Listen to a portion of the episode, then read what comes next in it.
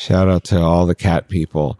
You want to uh, uh, w- uh, subscribe, like, and and comment, and and um, Check your gut flora. you want to you want to you want to be thinking about your gut microbiome because uh, uh, from what the, the information that I'm getting is it, it it leads to true health is having a good gut microbiome. It all leads in the, stomach, and I'm also being told you want to keep your your belly warm, And your head cold. Yeah.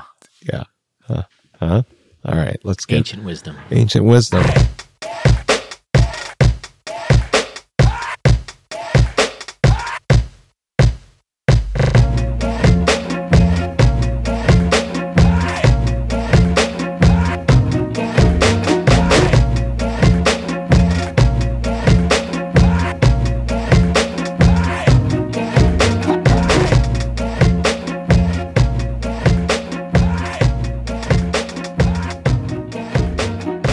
I mentioned at the the end of the last episode was we have an interesting development now. We've been talking this whole time about fathers and sons, right? What a son owes when something happens to the father. Right. We had Fortinbras really early in this process, or really early in this play. Um, Fortinbras' dad, Fortinbras, was killed by Hamlet's dad, Hamlet. Right. And then we know Fortinbras supposedly was on his way to attack Denmark to get back his father's lands, mm-hmm. but some stuff happened behind the scenes earlier in the play with Cornelius and Voltimand, and supposedly now Fortinbras is going to attack Poland instead. Right. So Hamlet's dad was killed by his uncle, and now Hamlet's got to get revenge. Something happened to his dad, and something I mentioned at the end of the last episode was now Hamlet has killed Polonius, and Polonius was a dad too. Right. So we have two more people involved here whose dads have been killed. That would be Polonius's children, Ophelia Mhm. and Laertes, her brother. Right. So we've got another dead dad Yeah. and two more kids. And we're going to see in this act coming up what happens, you know, when you have two kids who have to deal with the unjust death of their father. Yeah. This would this would normally be like sequel. Yeah. So We could go into one- like, or a spin off, the Laertes spin off. Yeah. What does he do? Yeah.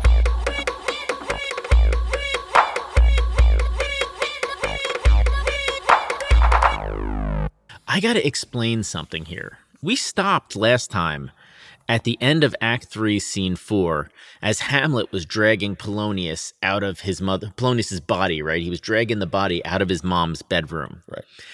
If anybody at home is following along in the second Norton Critical Edition that I'm using of the Quarto 2 text, they may have noticed that I didn't stop at the end of a scene last time we were recording when we were talking about Act 3, Scene 4. In the second Norton Critical Edition, Act 3, Scene 4 keeps going. Mm-hmm. In almost every other edition of the play, that is where Act 3, Scene 4 stops. And I want to kind of explain why there's a little ambiguity there. Mm-hmm. Shakespeare himself did not ever divide the work into acts as we understand it. We've been going act by act. Those weren't Shakespeare's divisions. So somebody so like somebody King James them. Somebody King James them in what's called the folio edition. Somebody came in and divided Hamlet into five acts because five acts was kind of the convention of the time. Shakespeare didn't do that, but after his death, when people created the folio, they broke it up into acts, and most people chose to have the fourth act start right where we ended last time. Where we're going to start here for everybody else, for most people in most texts, it's going to be Act 4, Scene 1. Normally, two things could indicate a scene break in Shakespeare. Um, the most important thing being, in order for a scene break to happen, all the characters have to leave the stage. It usually will say exeunt. Hmm.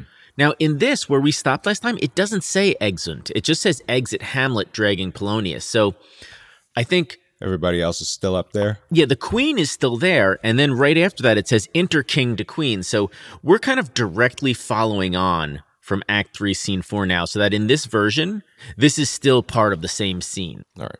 And what's happening? Hamlet has just left the stage dragging Polonius's body, and the king comes in to talk to the queen who just talked to Hamlet.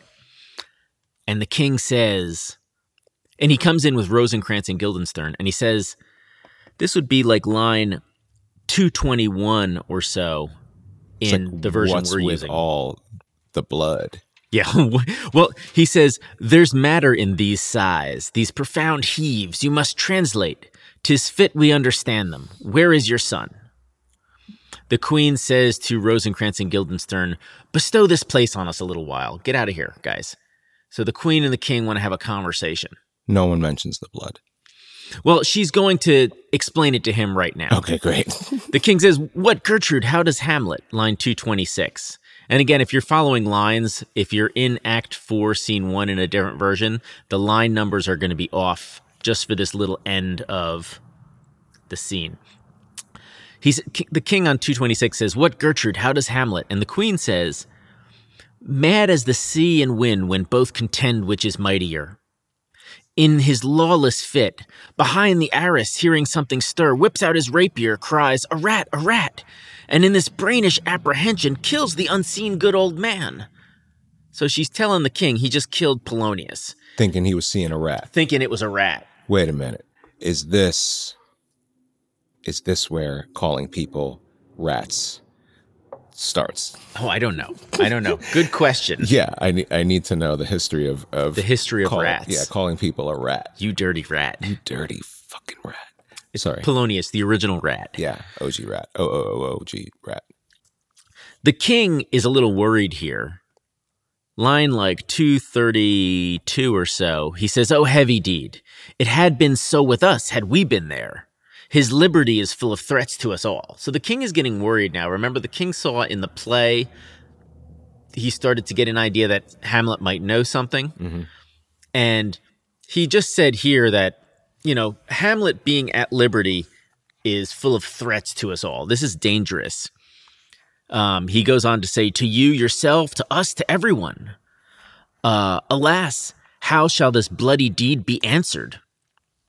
It will be laid to us, whose providence should have kept short, restrained, and out of haunt this mad young man. So he's a little worried here that some blame is going to fall on them. Hamlet has murdered somebody. And he's like, Is this our responsibility that we let this mad guy kind of run around? You know? And at the end, he asks the queen, Where is he gone? And the queen says, To draw apart the body he hath killed. On line 244. Follow the blood. Yeah, follow the blood. The, the, floor is bloody. I'm sorry, I can't get over this blood. Yeah. I- I don't know how much there's blood- A, there's a trail of blood. He just stabbed a man, hmm and uh, it's warm. It's it's it's warm. Yeah, it's it should be. Polonius just died. It's warm medieval blood. Yeah. There's going to be a cover up here. The king says on line uh, 248, O Gertrude, come away. The sun no sooner shall the mountains touch, but we will ship him hence. And this vile deed we must with all our majesty and skill both countenance and excuse. Meaning, so the death of Polonius, they've got to use their, their power as king, their majesty, and their skill to cover it up, countenance it, and excuse it. They can't let the people know that Hamlet is so fucking crazy that he just murdered a government advisor. Right. Because as Claudius kind of mentioned before, like people might see us as guilty in this that we didn't restrain. We knew this guy was crazy and we didn't do anything about it. Yeah. Rosencrantz and Guildenstern are sent away by Claudius to find Hamlet and the body of Polonius. That's their first mission. Let's get Hamlet and this body. And this is where we're going to start, and our line numbers are going to be back in order. We're going to start act. That's a really short scene we just did. Um, this is going to be Act Four, Scene Two in most versions. In our version, it's Act Three, Scene Five Okay. and Hamlet, Rosencrantz, and Guildenstern all run onto the stage. So Hamlet kind of walks out and he says, safely stowed, you know, like he's put the body somewhere. But soft, what noise? Who calls on Hamlet? Oh, here they come. But soft. Yeah, but Lo- soft, what love- light through yonder, Yonder window window breaks. Yeah. Yeah. But I think, but soft Yeah.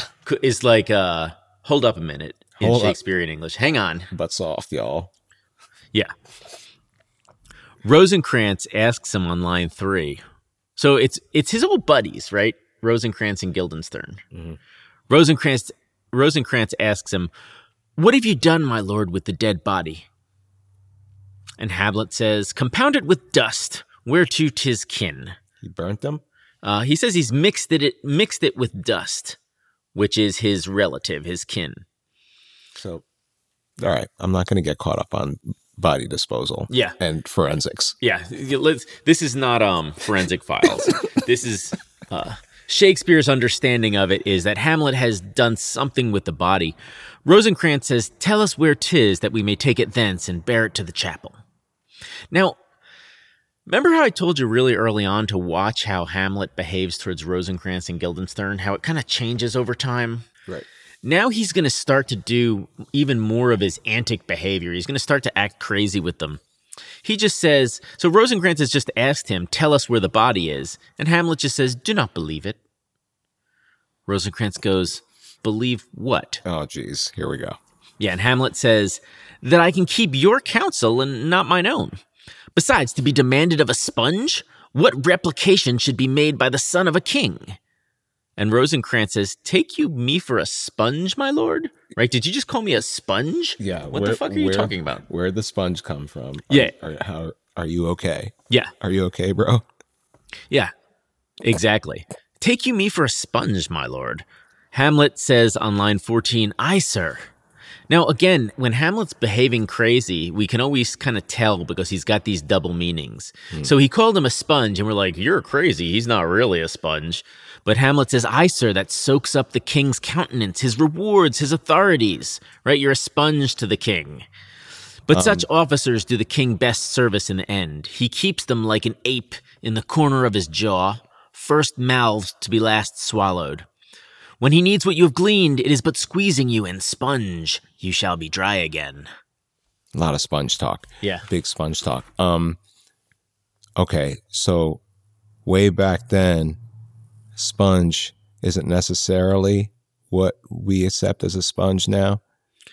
I think a sp- from what he's talking about, I think you could. I think they knew what sponges were. Yeah, but see, I think they when- would use a sea sponge. You ever see like the real this is- sponge? this is yeah, where I'm real going ass with it. So they're they're talking about a sea uh, cr- uh, an animal. Is a sea animal a sponge? Yeah, but it still soaks shit up. Right, Because so- he's talking about like you soak up all the king's rewards and authorities. Right.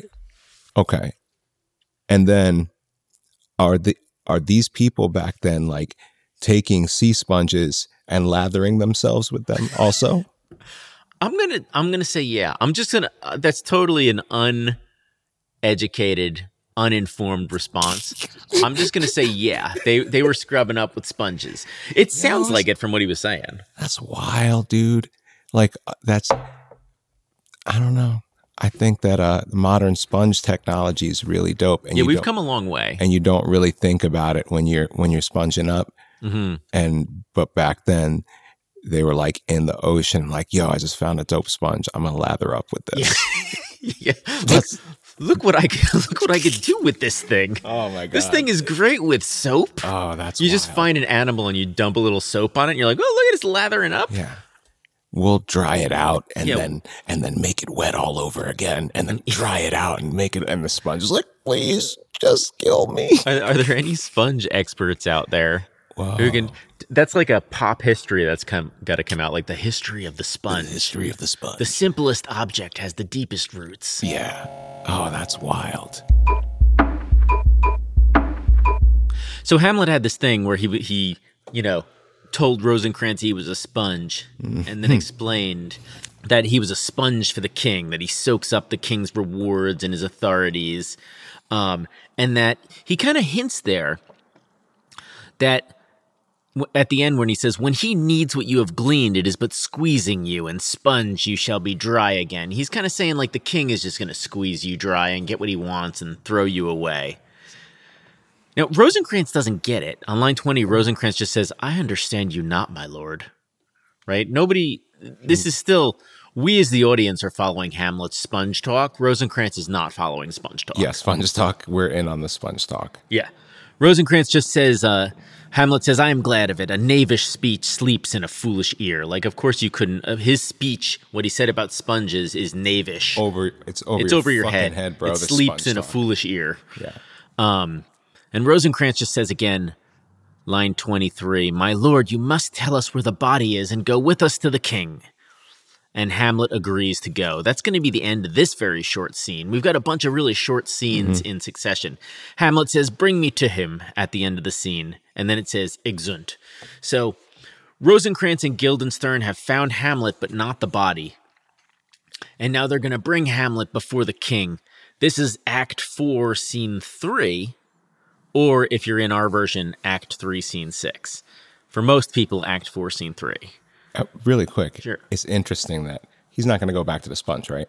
No, no more sponge talk. It's interesting that they, compacted all that sponge talk Yeah, into that little. we, that short scene is the only real mention of and sponges in and the play. And Shakespeare's like, it's got to be just enough sponge talk. Yeah, just enough sponge talk, or else it's like it's gonna it's gonna be too much for the audience. Right. But like, I really want to hit. that sponge thing. I really want to hit this sponge thing because later on they're gonna get it. You, like you guys might get it. Your kids are gonna love it. yeah, somebody's going to understand the sponge talk eventually. Wonderful. Rosencrantz obviously didn't. No. We're at the be- Act 4, Scene 3 at the beginning. Again, we're just in the castle. All this shit is just taking place in the castle. It says enter king and two or three, just some other people with the king. And the king kind of introduces the scene. He says at the beginning, uh, I have sent to seek him and to find the body. How dangerous is it that this man goes loose? Yet must not we put the strong law on him? He's loved of the distracted multitude. So the king's saying he can't put the strong law on Hamlet, right? He can't give him the smackdown for murdering Polonius because he's loved of the, the distracted multitude. The people like him. The king is kind of um thinking about the optics of this shit. The king is doing damage control here. Polonius is dead. Hamlet is fucking crazy. The people love Hamlet. Um, what do I do? And what he's going to do, as he's mentioned before, is he's going to send Hamlet away. He's going to try to send him to England. Now, Rosencrantz, Guildenstern, and it says, and all the rest come in. And eventually they bring Hamlet before his uncle, the king. Now, Hamlet, again, he's really playing crazy at this point in the play. The king asks him on line 16, uh, Now, Hamlet, where's Polonius? Hamlet says, At supper. The king says, At supper, where?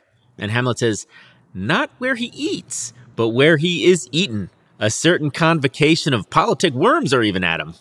Your worm is your only emperor for diet. We fat all creatures else to fat us, and we fat ourselves for maggots. Your fat king and your lean beggar is but variable service. Two dishes, but to one table. That's the end. He's having fun. He's having fun. He's yeah. having some fun, and um, but he's also it's like this is like weird rich boy shit.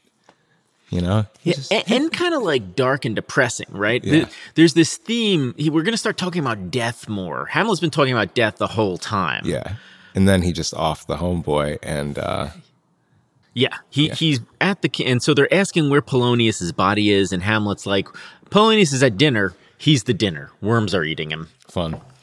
Um, the king obviously just kind of thinks he's crazy because the next thing the king says on line twenty five is, "Alas, alas," you know, like this this guy's nuts.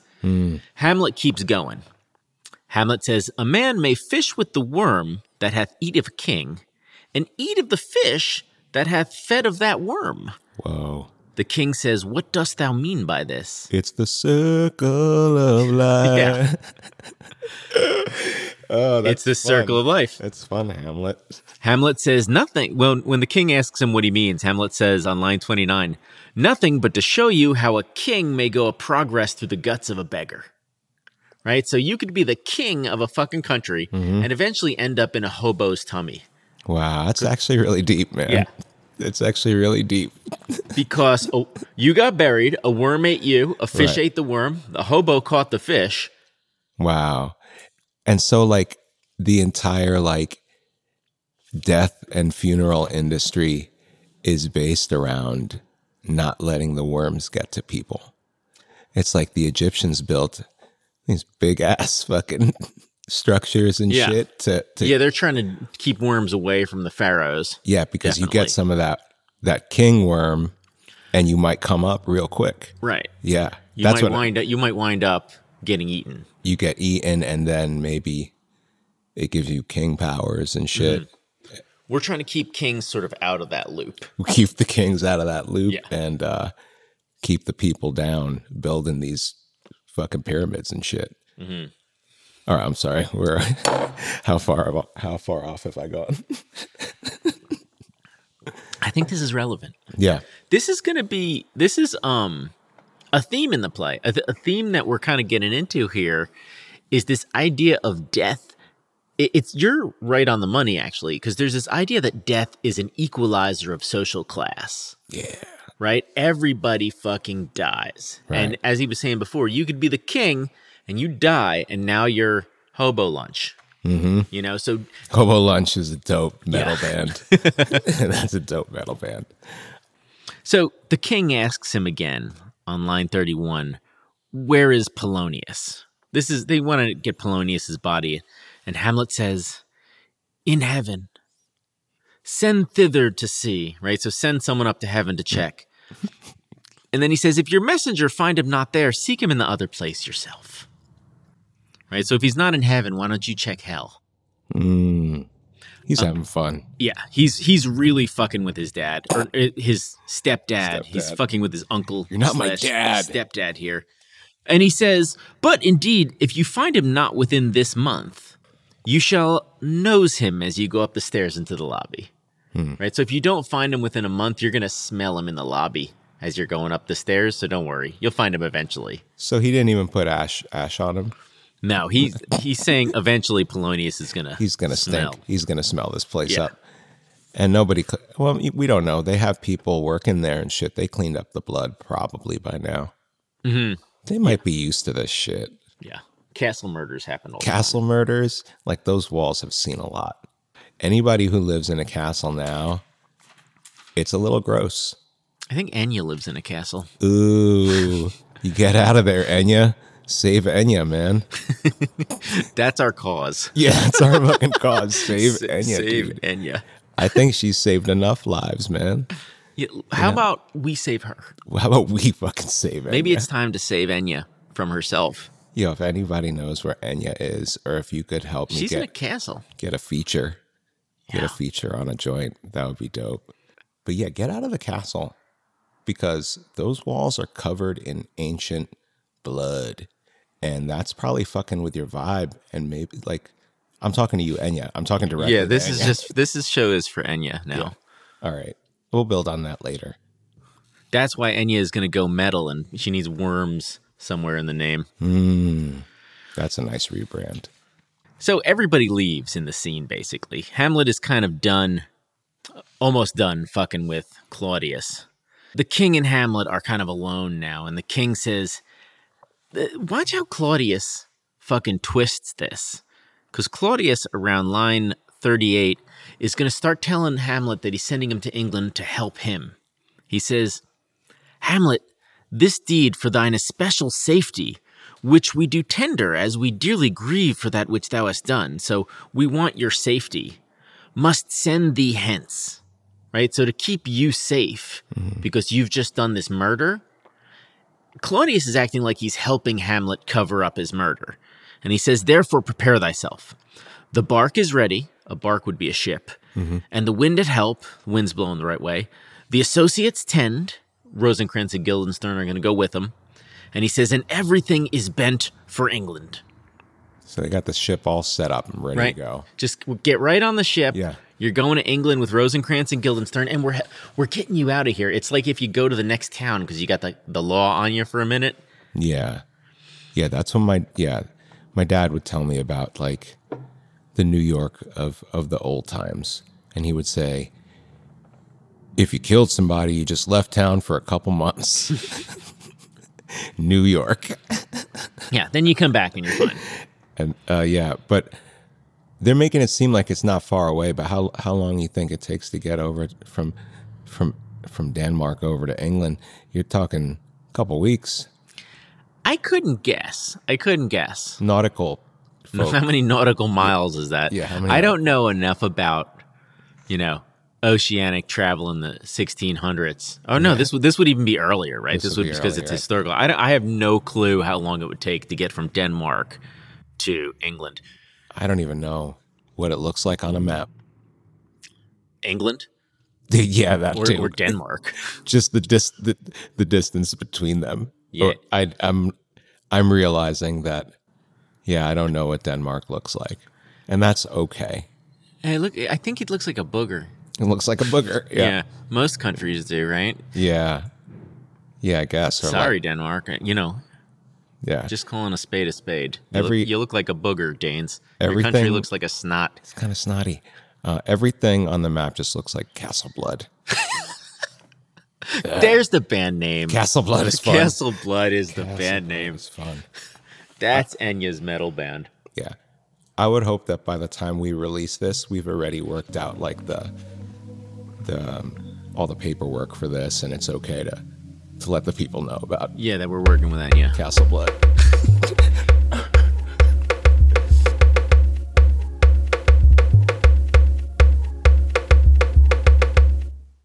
Let's um Hamlet's going to be sent away on this boat, right?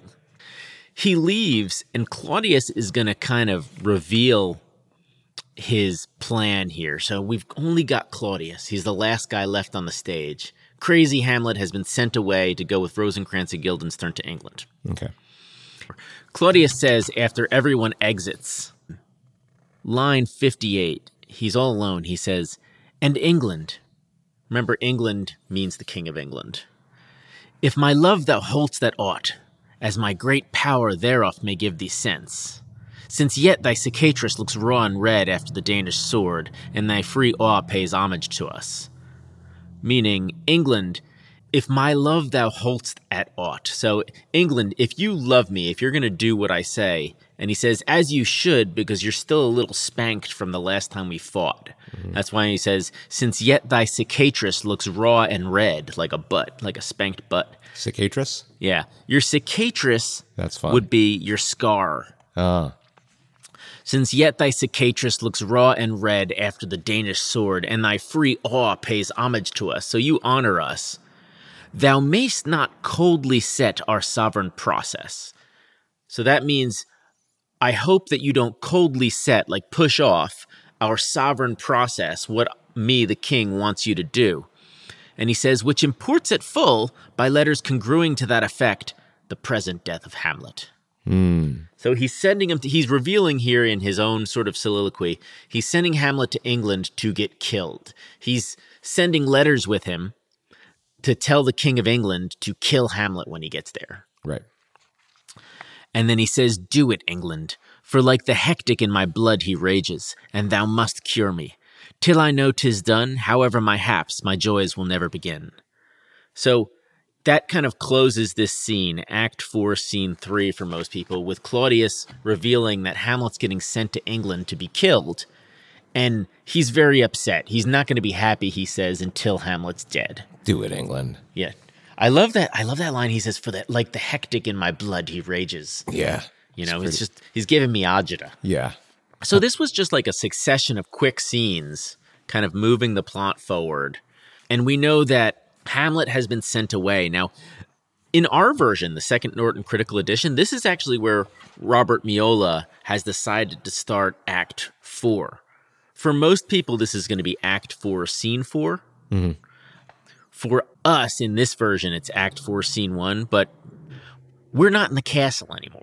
We're actually going to go someplace else. We're on the coast of Denmark. Body's still in the castle. But yeah, Polonius. Nobody knows where Polonius is yet. yet. Not the first one. Yeah, definitely not the first body in that castle. They've been through this before, for sure. Well, the king was murdered in the yard. They, yeah. But they didn't just leave him there. No, but now he's walking around. The ghost is walking around on the ramparts. Hmm. Castles. So we're outside the castle. We're on the coast of Denmark. And it says, enter Fortinbras with his army over the stage. So Fortinbras, He got some boys together. yeah, he's got his boys together, his his army of lawless resolutes. Mercenaries. Yeah, supposedly they were going to fight Poland. We're going to talk about that. Basically, I'm just going to summarize here. Fortinbras tells his captain to go um, greet the Danish king and say that we're crossing over Denmark as announced. And then the ca- everybody leaves except for this captain who's supposed to go talk to the king of Denmark.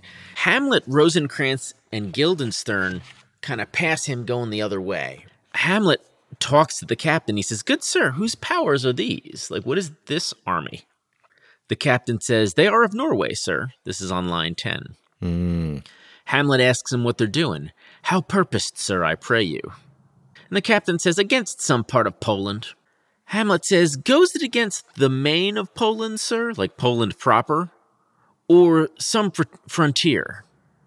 And the captain says, Truly to speak, and with no addition, we go to gain a little patch of ground that hath in it no profit but the name. Meaning, we're going to fight some, you know, distant part of Poland. We're going to win it, and it's there's not a lot of profit there. It's just the right of conquest, whatever. We're taking this little bit of ground, Right. this big army. Um, so basically, that's the conversation between Hamlet and the captain. The captain just reveals this army is going to fight in Poland, and the territory that they're going to take isn't very important. And now Hamlet is floored by this. He's going to have a little soliloquy here. He sends Rosencrantz and Guildenstern away. He goes, uh, I'll be with you straight. Go a little before. He needs a minute. And so he stays. Everybody leaves. The captain goes off on his business. Rosencrantz and Guildenstern go ahead a little bit. And now we've got Hamlet in, again, another one of his soliloquies. Now remember, every time we see Hamlet in a soliloquy, he seems to be beating himself up for his inactivity, hmm. for his inaction, right? He's an overthinker and he hasn't been able to do anything the whole play. He keeps resolving that he's going to do something. But then the next time we see him, what the fuck is he doing? He's doing nothing. Just like now, remember, he was supposed to kill Claudius. In Act 3, at the end, he came upon Claudius praying, didn't kill him because he didn't want to send him to heaven. And now he's going to England. So he's way off Right. this revenge thing. And he, he says how all occasions, this is on line like, I think about 33. He's alone now, it's a soliloquy.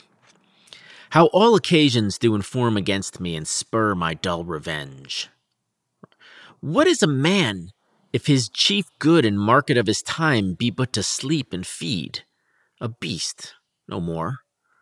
Right? I love that line. So, Yeah. what if if uh, you're a human being and your chief good in the market of your time, meaning all you do is sleep and eat, you're an animal, a beast. Animale. Yeah.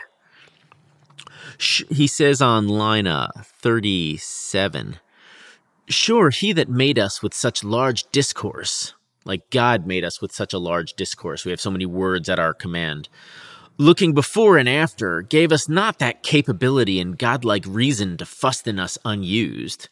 So God wouldn't have given us this eloquent ability to speak and act and think, this godlike reason to, you know, go unused in us. Why did God even make us like this? And he goes on to say, we're like on line 40. Now, whether it be bestial oblivion or some craven scruple of thinking too precisely on the event, uh, a thought which quartered hath but one part wisdom and ever three parts coward, I do not know why yet I live to say this thing's to do. So Hamlet, said- when he says, I do not know why yet I live to say this thing's to do. The thing, of course, is getting his revenge. Right. He's like, I cannot explain to you why I'm sitting here Overthinking. over, and the revenge is not happening. It's because a ghost told you to do it, right? Well, the ghost, well, that was the first excuse. Yeah. He, he handled that excuse because he did the play. Right. And the play confirmed for him that Claudius was guilty.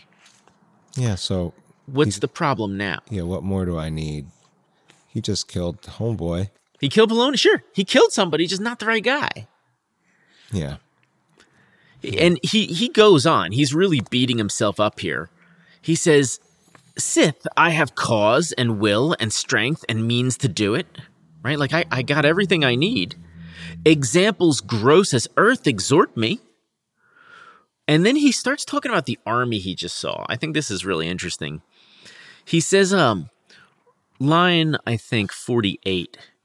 Witness this army of such mass and charge, led by a delicate and tender prince, whose spirit with divine ambition puffed makes mouths at the invisible event, exposing what is mortal and unsure to all that fortune, death, and danger dare, even for an eggshell.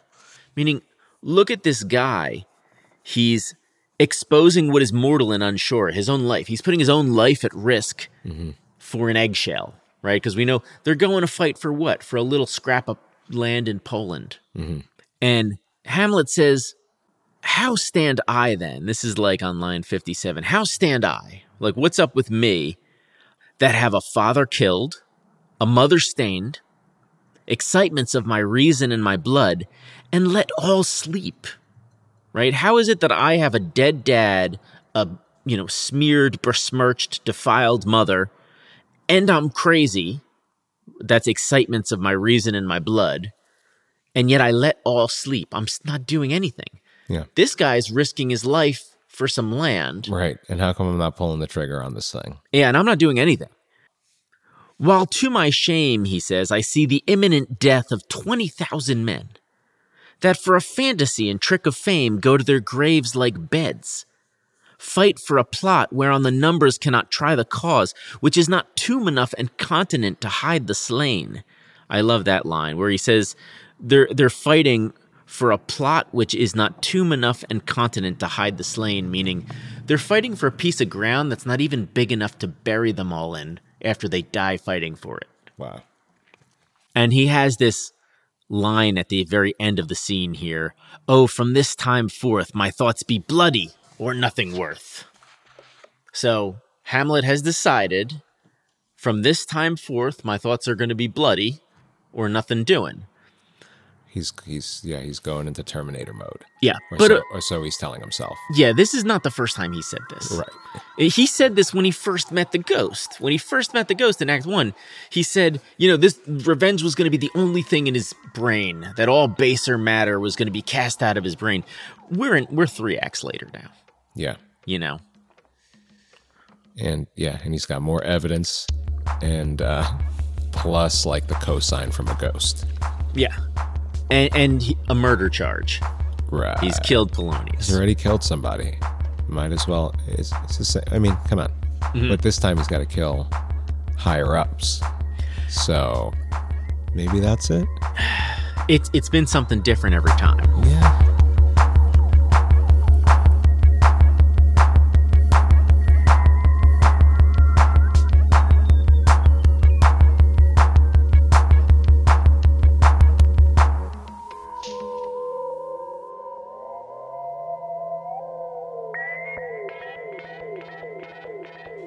Act 4, Scene 5 for most people, which is Act 4, Scene 2 in the Norton Second Critical Edition. But for most people, Act 4, Scene 5, uh, Horatio is going to come in with Queen Gertrude and a gentleman onto the stage. So we're back in the castle.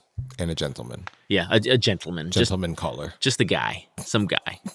We're going to get some interesting news here. So the queen, the first thing she says is, I will not speak with her. And the gentleman says, She is importunate. Indeed, distract. Her mood will needs be pitied.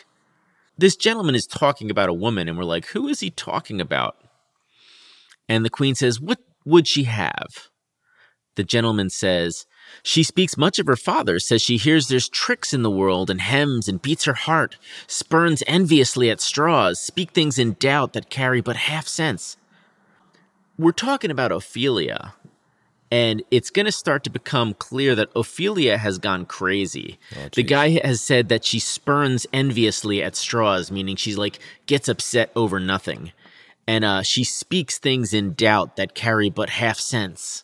So Ophelia, There's an ex-wife in there, joke in there somewhere, and I just don't. I'm, Yeah. I'm not on top of it today. yeah, yeah, I think my ex-wife definitely spurned enviously at straws and, and spoke things in doubt that carried but half sense. That, I think that's Get the, over the goddamn straws. Yeah. the straws are not the issue. So that's Ophelia. She's she's coming in now. Her, the queen doesn't want to speak with her, but Horatio, of course, Horatio. Horatio's hanging out with everybody, right? He's hanging out. He's giving counsel to the guards at the beginning. He's given counsel to Hamlet for the play. Now he's with the queen, and he's talking to the queen. He says on like line 14, 'Twere good she were spoken with, for she may strew dangerous conjectures in ill breeding minds. Let her come in. Remember now, the king was trying to cover up Polonius's death. Hmm. Horatio is advising the queen. Who is Horatio that everybody just hangs out and takes his advice? I love that about this character. Yeah. The, Horatio is like, you better talk to Ophelia because she can. Um, he said she may strew dangerous conjectures in ill-breeding minds. So Ophelia might be talking about her dad's death. You want to like maybe get ahead of this one, Right. you know? So Ophelia comes in. And this is the first we haven't seen Ophelia in a little bit, right? Since the play. We haven't seen Ophelia. Um, and the queen says on line 22, How now, Ophelia? And Ophelia, basically, I, I'm going to try to do this. I don't know if this is going to be ridiculous. Mm-hmm. Ophelia is now only singing. That's she's really not talking. No way. Yeah, she's just singing nursery rhymes. That's fun. So how now, Ophelia? And Ophelia goes, How should I your true love know from another one? By his cockle hat and staff and his sandal shone." Wow. Yeah, she, she's fucking woo woo. And so the did did she slap her No, after this? That's that's crazy because normally if if a person comes up to you and just start talking all that craziness, you might think you're in danger. yeah. Well, this is Ophelia. You know, Ophelia is this sweet girl. The queen oh. asks her about it. Oh, also, what's up? Uh, Ophelia knows that her that her dad's been offed. I, I think that is going to be implied. That yeah, Ophelia has gone crazy because her dad died. And wow, so no one has been charged. Nobody's been charged. That's going to be an issue. Yeah, and nothing's been cleaned. Nothing yet. The blood is still on the castle walls. Well, no, they've they've covered it up. So they've cleaned the blood. ash. And um, where are you getting this ash thing? I don't know. From? They said he said I, I covered him in ash or something. oh no, he compounded him with dust where two Dust. tis They just put dust on shit. Holy shit, dude! They're like, well, there's a bunch of dust in the side of the castle here. no, And that just was Hamlet. Hamlet was saying, "I combined him with like I've sent him to the dust." yeah. So because they got a lot of dust, is what I'm assuming. Mm-hmm. Yeah, it's hard to keep a castle clean. Oh my god! Even with all those people, it's probably just ugh, Yeah, they're doing a lot in here. Blood and dust. There's somewhere I want to go with this, and I don't know what it is. I want I want there to be like a cleaning product for castles. Like, you know, is is there a fucking is your castle compounded with dust? Yeah. Is there blood between the stones from all the murders? Yeah. Try serfs. Yeah. They'll take care of everything.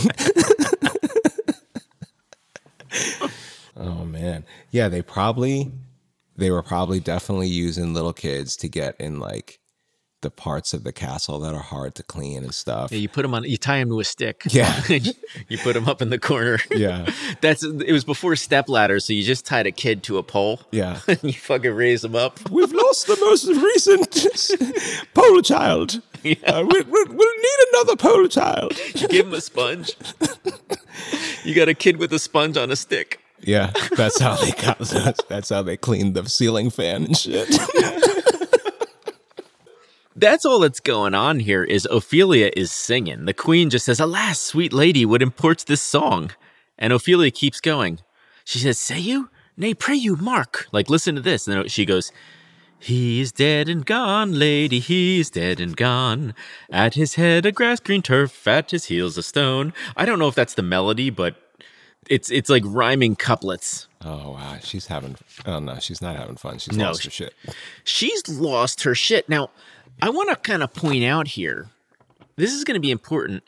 So, this plays about madness, right? We have two constructions of madness. Hamlet is one kind of crazy. Ophelia is a different kind of crazy. Shakespeare seems to be drawing a difference between those two crazies. Right. Ophelia is crazy. She is out of touch with reality. Right. She's just, she's become infantile. She's become like a child. Yeah, and uh and Hamlet's, and he's kind of implying that like Hamlet's just not manning up, kind of crazy. Yeah, Hamlet's got a lot going on. There's a lot of ways to look at Hamlet. One of them is being quote unquote feminine, you know, overthinking, having too many emotions, having too many words. Um, whereas I think the play constructs masculinity as being active. We'll see Right. that in a little bit with Laertes. Um, so now Ophelia is like a feminine version of madness. So we've got two mad characters, and Ophelia is just she's reverted to a childlike state. She's totally crumpled under. So she's a victim of some, you know, oppression here, right? Her father was killed, just like Hamlet's. Right. Her reaction is to turn into a child, to just crumple and just say nursery rhymes. That's one reaction to having your dad killed. Mm-hmm. Is it could fucking crush you to imbecility, you know? Right. So now we're going back into the the, the, the circle of revenge. Well, not with Ophelia. Not with but Ophelia, we're gonna go back But, in uh, there with oh, well, maybe it's maybe it's the circle of intergenerational trauma. I don't know. Yeah, no, I think intergenerational trauma is a good way to paint this, right? So everybody in the or a lot of people in the play we've seen so far have had their dads killed, Right. and then we see what do you do about that? If you're Fortinbras, you get an army of mercenaries and you go attack Poland, Yeah, rage. Right? but you're trying to get maybe your lands back in Denmark at the beginning. Right. If you're Hamlet, you hem and haw and feel depressed and get nothing done Mm-hmm. and fucking hate yourself for it because you really want to be killing Claudius. But every time you have an opportunity, there's something else you think is wrong. You're making excuses. And Ophelia, she's like she just goes into like songwriting mode. Yeah. Yeah. She's she's just She's gonna pump out a record, bro. yeah. I mean, she has a what the king comes in, and the king says, uh, "How do you, pretty lady?" And she's fucking crazy with the king. She says, "Well, God illed you. They say the owl was a baker's daughter. Lord, Illed you. I don't know what God illed you She- means. what I'm thinking is she's like oh, yield. God reward you. God No. illed you. she's going like more Whitney Houston-y. Yeah. like Star Spangled Banner, Whitney Houston, and like always in that mode is how I'm. Well, here, sing sing this. Here's her next song. Try to sing that song in the style know of what? Whitney Houston. It starts with tomorrow. You know what we'll do? We'll in post. We'll just make a joint. Oh yeah. Yeah, let's Good just make a whole joint over this. Yeah. Can you make a little ear, a rabbit ear thingy Yeah, let's, let's situation? let me take a note here. We're gonna make a joint yeah, this we'll do like a whole Ophelia. song, Ophelia. Um, as Whitney Houston. Yeah, or like I don't know if we're gonna bring in talent or maybe Daryl. Enya. This is this is what Enya's doing. Let's hit Enya with this. Yeah. How, This is a good we and you wanted to get involved, so this is something she could do. yeah, we could stretch. Yeah, so we get Enya involved, or or we'll if we can't get Enya involved, we'll figure out something. And right about here, Yeah. pop in the, the joint. So and right about here we'll tell Enya sing these lyrics as Whitney Houston. Pretend we want Enya No, just- pretending to be Whitney Houston. Can you tell Enya to do that? yeah, Just- you can tell Enya whatever you want. She'll do anything for me. I feel like you just got to let Enya do Enya. Yeah. You know? Maybe you're right. Yeah. So we'll just we'll just send the book to Enya. We'll, We'll send we'll highlight send the book part. and um and like a little demo. Maybe like we'll drop it on a drive or something.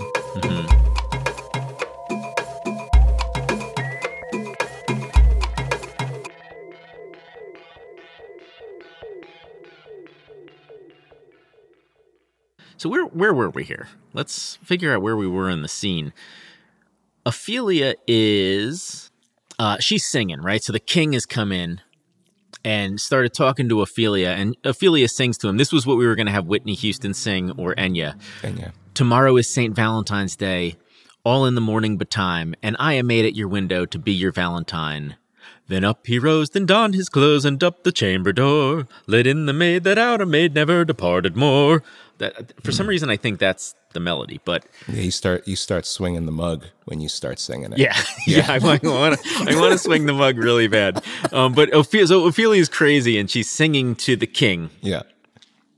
And now uh, Ophelia kind of wanders off, and the king looks at Horatio and says, like around line 73, follow her close, give her good watch, I pray you. So Horatio goes out, and now we have the king and the queen.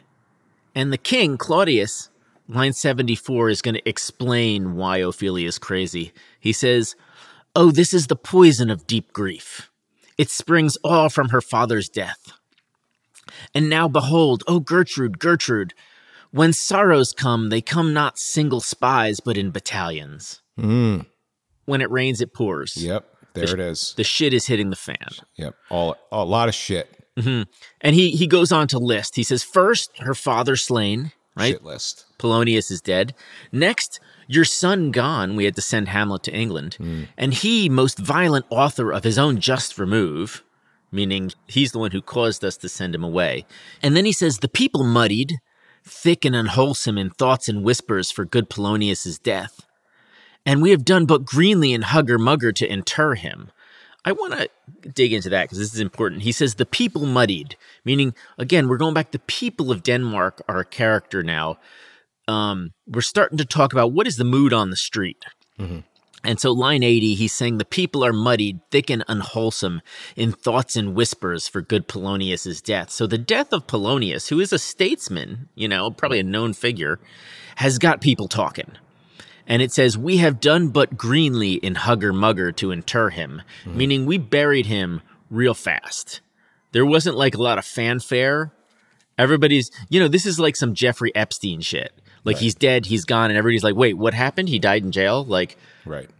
it, what? You know, Pol, Pole Kid Island. yeah. Yeah. So Polonius is dead, and it's causing, it's sort of upsetting the system here. He says, Poor Ophelia, divided from herself and her fair judgment, without the which we are pictures or mere beasts. Last, and as much containing as all these, her brother is in secret come from France, hmm. feeds on this wonder, keeps himself in clouds, and wants not buzzers to infect his ear with pestilent speeches of his father's death, wherein necessity of matter beggared will nothing stick our person to a rein in ear and ear. He's okay, a lot there. Um, summarizing, Laertes is back. Laertes has come back from France in secret. Now, Laertes is Ophelia's brother, Right. whose dad has just been killed. He's gonna be mad. He's mad, and Claudius is saying that he's going from ear to ear, sort of trying to blame us for this. Yeah. You know, he's spreading rumors, he's stirring people up. No sooner have we mentioned Laertes than it says a noise within. So there's this noise outside, right? And we we had just said Laertes is back, and a messenger runs in. The king says, "What's the matter?" On line 98, the messenger says, Save yourself, my lord. The ocean, overpeering of his list, so the ocean rising over its banks, eats not the flats with more impiteous haste than young Laertes in riotous head overbears your officers. The rabble call him lord. And as the world were now but to begin, antiquity forgot, custom not known. The ratifiers and props of every word they cry, Choose we, Laertes shall be king. So the messenger says that like Laertes is coming, and fucking people are saying they're gonna make him king. Like there's a riot going on. Wowza. And Laertes is pissed off about his dad's death. Laertes busts in and he's already got an army. Yeah. Now, look at the difference in. I want you to watch this scene. This is another way to react when your dad gets killed. Right. We have a lot of different examples of what to do when your dad gets killed. So Laertes rushes in. He dismisses the crowd for a second. He goes, he tells his crowd of guys to go away for a second. And then he looks at Claudius and says, O thou vile king, give me my father. On line 117. Hmm. So Laertes is right there. I know he's in this fucking castle because it smells like shit. Yeah. Laertes is the type of dude who, like, before he fights, like, he like takes off his shirt. He's like one of those. Oh, he's got good he's got good dialogue for taking off his shirt here. Like the, the queen says, calmly, good Laertes, and he says, That drop of blood that's calm proclaims me bastard, cries cuckold to my father, brands the harlot even here between the chaste unsmirched brows of my true mother. So His shirt's already off. yeah, his shirt is fucking off. That drop of blood. So he's saying, I don't have a drop of blood in my body that's calm. If I did, it would make me a bastard and my dad a cuck. Mm-hmm. Right? Cries cuckold to my father. He asks, he says on like line 120, like line 128, he asks the king, Where is my father? And the king says, Dead. And the queen kind of interjects. She says, But not by him. And the king says, Let him demand his fill. Like, let the boy talk. And Laertes is still shirtless, you know. How came he dead? I'll not be juggled with. To hell allegiance, vows to the blackest devil, conscience and grace to the profoundest pit. I dare damnation. To this point I stand, that both the worlds I give to negligence. Let come what comes, only I'll be revenged most thoroughly for my father. I love when he says, that both to this point I stand that both the worlds I give to negligence, meaning I don't give a fuck what happens in this world. Mm. I don't give a fuck what happens in the next world when I'm dead. I'm fucking somebody up. I am fucking somebody up right now. I already took off my fucking shirt. Yeah. And I'm making a big scene right now. Yeah, so this is this is another way to react to your father dying. Right? Laertes, the king asks him, Who shall stay you? Right? Like, so who's who's stopping you from getting revenge? Here's the problem with this strategy. Mm-hmm. So we know that Hamlet is an overthinker, right? Hamlet can't get his revenge because he thinks too much.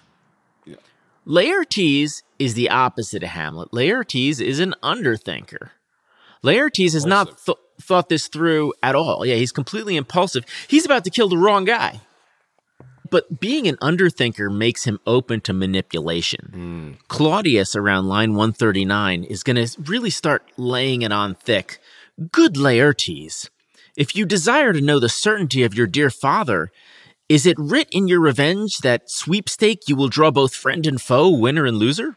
Right? So are you just going to kill everybody? Are you going to kill, eh, you know, friends and foes? Just you're going to start killing people? Yeah. And le- Slow down there, Yeah. John Wick. Yeah, hold on, kid. Laertes says, none but his enemies. And the king says, on line 144, will you know them then? Right? Do you want to know who your dad's enemies are? Laertes just keeps going. He's so fucking melodramatic. He says, To his good friends, thus wide I'll ope my arms, and like the kind, life rendering pelican, repast them with my blood. They used, you know how you ever? This is an interesting reference. You ever see on like Nat Geo how a pelican feeds its babies by vomiting fish into their mouths? Yep. Oh yeah. In Shakespeare's time, they thought that pelicans were feeding their children blood. Right? They looked at it and they're like, "Oh, it's they feed them blood right out of their bodies. They just vomit it into their mouths." So Laertes is literally saying here, That's fun, by the way. I will vomit blood into the mouths of my father's friends to sustain them. I'll vomit my own blood into their mouths, wow. like the kind, life rendering pelican. He's so fucking melodramatic. Pelican, fly. Yeah. Manny, look at the pelican. oh man, he's crazy. He's just like he just busts down the fucking door, yeah. He's in there with an army already. fucking shirt off and shit, like waving his hands. That's fun though. Right. So the king is really kind of, Claudius is really kind of steering him now. Now that Laertes has said he'll repast his father's friends with his own blood, the king says, Why, now you speak like a good child and a true gentleman, on mm. line 147. That I am guiltless of your father's death, and am most sensibly in grief for it. It shall as level to your judgment peer as day does to your eye. Right? So you're gonna as soon as we talk it's gonna be clear that i am not guilty here. And then his fucking sister comes in. Mm-hmm. He hasn't seen his sister yet. And he says on line 153 how now? What noise is that? Oh heat dry up my brains. He's he's in shock when he sees his sister. Tears seven times salt burn out the sense and virtue of mine eye. Like oh he's so sad. He's like oh i wish tears would burn my eyes out. Mine eye. mine eye. That's dope. by heaven thy madness shall be paid with weight till our scale turn the beam. O rose of may dear maid kind sister sweet ophelia o heavens is it possible a young maid's wits should be as mortal as a poor man's life so he's just he sees his sister crazy and he knows she's crazy and he's like he has to get revenge for this now too Yeah. somebody drove his sister crazy Yeah. My sister's gone fucking nutty. Yeah, he says, Thy madness shall be paid with weight till our scale turn the beam, meaning uh, we're going to get revenge for this too. Now, Ophelia has come in, kind of interrupted this, you know, so kind of painting the scene here. Laertes burst in, ready to kill somebody. Claudius calmed him down. Then Ophelia wanders in, and she's just handing people flowers. Hmm. Sail away, sail away. She says, There's rosemary, that's for remembrance. Pray you love, remember. And there's pansy, that's for thoughts on line 170. Ophelia just Oh, kind of has walked. She's like giving people flowers. This is like modern day. This is like somebody walking in with like some gems, like little, like precious gemstones, and being like, "This one is for your kidney." You know, they send Ophelia away again, right? The king says on line 195 Laertes, I must commune with your grief, or you deny me right. Right? I got to talk to you. It's go but apart. Make choice of whom your wisest friends you will, and they shall hear and judge twixt you and me. So I'm, we're going to sit down and talk. You can bring any of your boys who want, want to listen in, your mm-hmm. wisest friends, Right. you know. And he says, if by direct or by collateral hand they find us touched, meaning if any of your friends judge that we're guilty in the death of your father, we will our kingdom give, our crown, our life, and all that we call ours to you in satisfaction. Right. So if I'm guilty of your father's death, you got it. I'll give you the kingdom. But if not, he says, be you content to lend your patience to us, and we shall jointly labor with your soul to give it due content. Meaning, so if you don't think we're guilty, be patient for a minute and let us help you get your revenge. Right. Right? Because we know who really you want revenge on Hamlet. We got the same problem, bro. You know?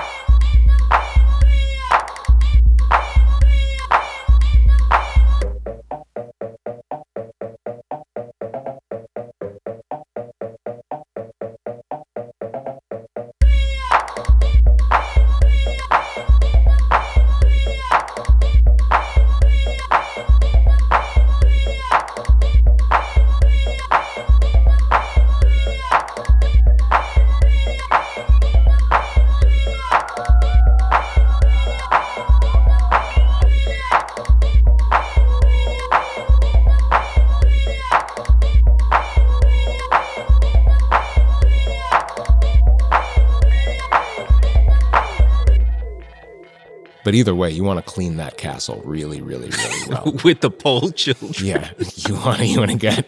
You want to. Fight. The thing is, the balance between the the pole that you're using, like the wood, you're gonna need a good strong wood, but you're gonna need the right size child Right. with a good uh, sponge situation, and you just hoist those motherfuckers Um, up there. There's two ways that you can clean with a pole child. One, the, the child can actually do the sponging themselves. Like, Right. or you could tell the child to just hold their arm stiff and you move the pole up and down. Right, you Right. So you, you can use them like a toothbrush. right. It's like an automatic toothbrush, like a battery operated toothbrush when you have the pole child. Yeah, a you're serf is holding the pole. Right. With the child at the end of the pole. Oh shit! I forgot about the The serfs. Yeah, The don't serf. forget them. They're, So you- they're the ones doing the toothbrushing. Right. They're, the ones manipulating the pole. You're gonna need a big old serf. Yeah. You gotta get a good serf the- to get the a deep clean. The size of the serf will determine how effective the pole child is. Is what I'm thinking they were wild in Denmark.